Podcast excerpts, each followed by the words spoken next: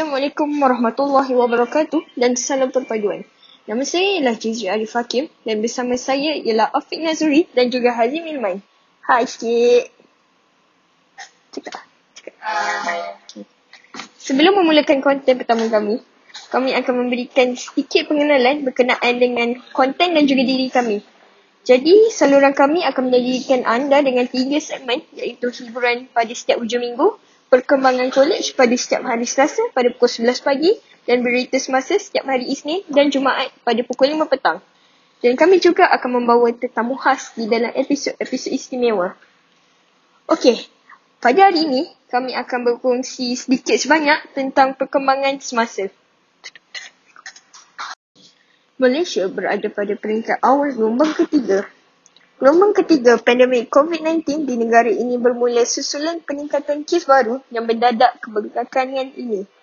Bagaimanapun, Ketua Pengarah Kesihatan Tan Sri Dr. Nur Syam Abdullah berkata, ia berada pada peringkat awal gelombang ketiga.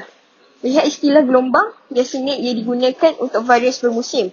Namun, COVID-19 tidak tetap ada tanpa mengira musim dan sekarang ini Malaysia dalam peringkat, peringkat permulaan gelombang ketiga. Katanya pada sidang akhbar perkembangan terkini COVID-19 di kementeriannya di sini hari ini. Menurutnya, bagi memendung peningkatan tersebut, tindakan semua pihak amat penting. SOP telah disiapkan untuk semua sektor, katanya. Beliau berkata, bersiapan dan kesiapsiagaan bagi menghadapi gelombang ketiga adalah berada di tahap tertinggi berbanding peringkat awal. Kita lebih bersedia dengan kelengkapan seperti pakaian perlindungan diri PPE. Berkata negara masih dalam peringkat pemulihan dengan pelaksanaan PKPP. Kita belum kembali kepada keadaan biasa. Jadi kita perlu pastikan menjadi tanggungjawab bersama untuk patuhi SOP, katanya. Menyentuh mengenai unjuran, beliau berkata ia bergantung kepada tindakan semua pihak. Kalau kita sama-sama dapat melaksanakan tindakan masing-masing, katanya, menurutnya KKM juga akan mengambil tindakan melindungi rumah jagaan warga emas, lokap tahanan dan penjara. Kita akan pastikan mereka yang baru dimasukkan akan diasingkan terlebih dahulu untuk tempoh 14 hari, katanya. Seterusnya, Donald Trump dan isteri positif COVID-19. Presiden Amerika Syarikat iaitu Donald Trump merasakan beliau dan isteri Melania Trump positif COVID-19. Pengumuman itu dibuat oleh Trump melalui ucapan di akaun rasmi Twitter beliau pada jam 12.55 tengah hari waktu Malaysia. Kebimbangan mengenai pendedahan Trump kepada virus itu meningkat baru-baru ini. Selepas salah seorang kaki, kaki tangannya Hawk Hicks dikesan positif virus tersebut. Pada Selasa, Trump dan Hicks berada bersama di dalam pesawat Air Force One. Ketiga presiden itu menjelajah ke seluruh Amerika Syarikat sebagai sebahagian daripada kempen pilihan raya beliau. Sesudah pengesahan keputusan positif Higgs, Trump mengumumkan akan menjalani kuarantin selepas mempunyai interaksi rapat dengan kaki tangannya itu.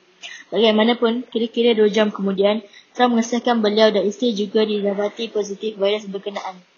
Perkembangan terbaru ini menambah ketidaktentuan kepada perjalanan kempen pilihan raya Presiden Amerika Syarikat yang akan berlangsung pada 3 November ini. Dengan berbaki sebulan lagi, Trump dan pesaingnya daripada Parti Demokrat Joe Biden kini masuk memasuki fasa akhir kempen masing-masing. Kedua-dua mereka bertemu dalam debat presiden pertama pada 30 September lalu dengan dua lagi sesi debat dijadualkan pada 16 dan 23 Oktober ini. Susulan perkembangan terbaru ini, nasib kedua-dua debat yang dijadualkan itu masih tidak pasti. Kekhawatiran juga mungkin timbul kerana COVID-19 memberi risiko lebih tinggi kepada warga emas atau mereka yang mempunyai penyakit kronik. Trump berumur 74 tahun tetapi tidak mempunyai sebarang masalah kesihatan. Mengikut Perlembagaan Amerika Syarikat, naik Presiden Mike Pence boleh mengambil alih pemerintahan sekiranya Presiden disingkirkan, meninggal dunia, meletak jawatan atau tidak lagi mempunyai keupayaan untuk meneruskan tugasan. Awal tahun ini, Trump sering dikritik kerana mengambil mudah penularan COVID-19 di Amerika Syarikat. Beliau juga sering dilihat tidak memakai pelitup muka di tempat awam dan kerap mengadakan ceramah yang melibatkan kehadiran di ramai. Ini sekadar suka-suka, foto remaja ini dipilih warnai akaun rasmi Apple. Siapa sangka foto pemandangan sawah pagi yang dibuat naik hanya sekadar suka-suka ini berjaya mencuri tumpuan syarikat teknologi Apple sehingga ia dipilih untuk ditampilkan di laman Instagram rasmi syarikat itu. Lebih membanggakan, foto tersebut juga mendapat lebih 200,000 tanda suka dan turut menerima ribuan komen daripada pengikut Instagram syarikat gergasi itu. Ketika dihubungi Astro awalnya, juru foto tersebut, Muhammad Faris Zainal Muhammad Faizal, 19, menceritakan pengalamannya sehingga menjadi bualan dalam kalangan netizen di laman sosial berkenaan. Saya betul-betul tidak sangka bahawa gambar itu akan ditampilkan dan seterusnya menjadi tular. Sebenarnya, ini kali kedua gambar saya ditampilkan dalam akaun rasmi Apple. Terdahulu, gambar saya ditampilkan secara kompilasi bersama juru foto lain.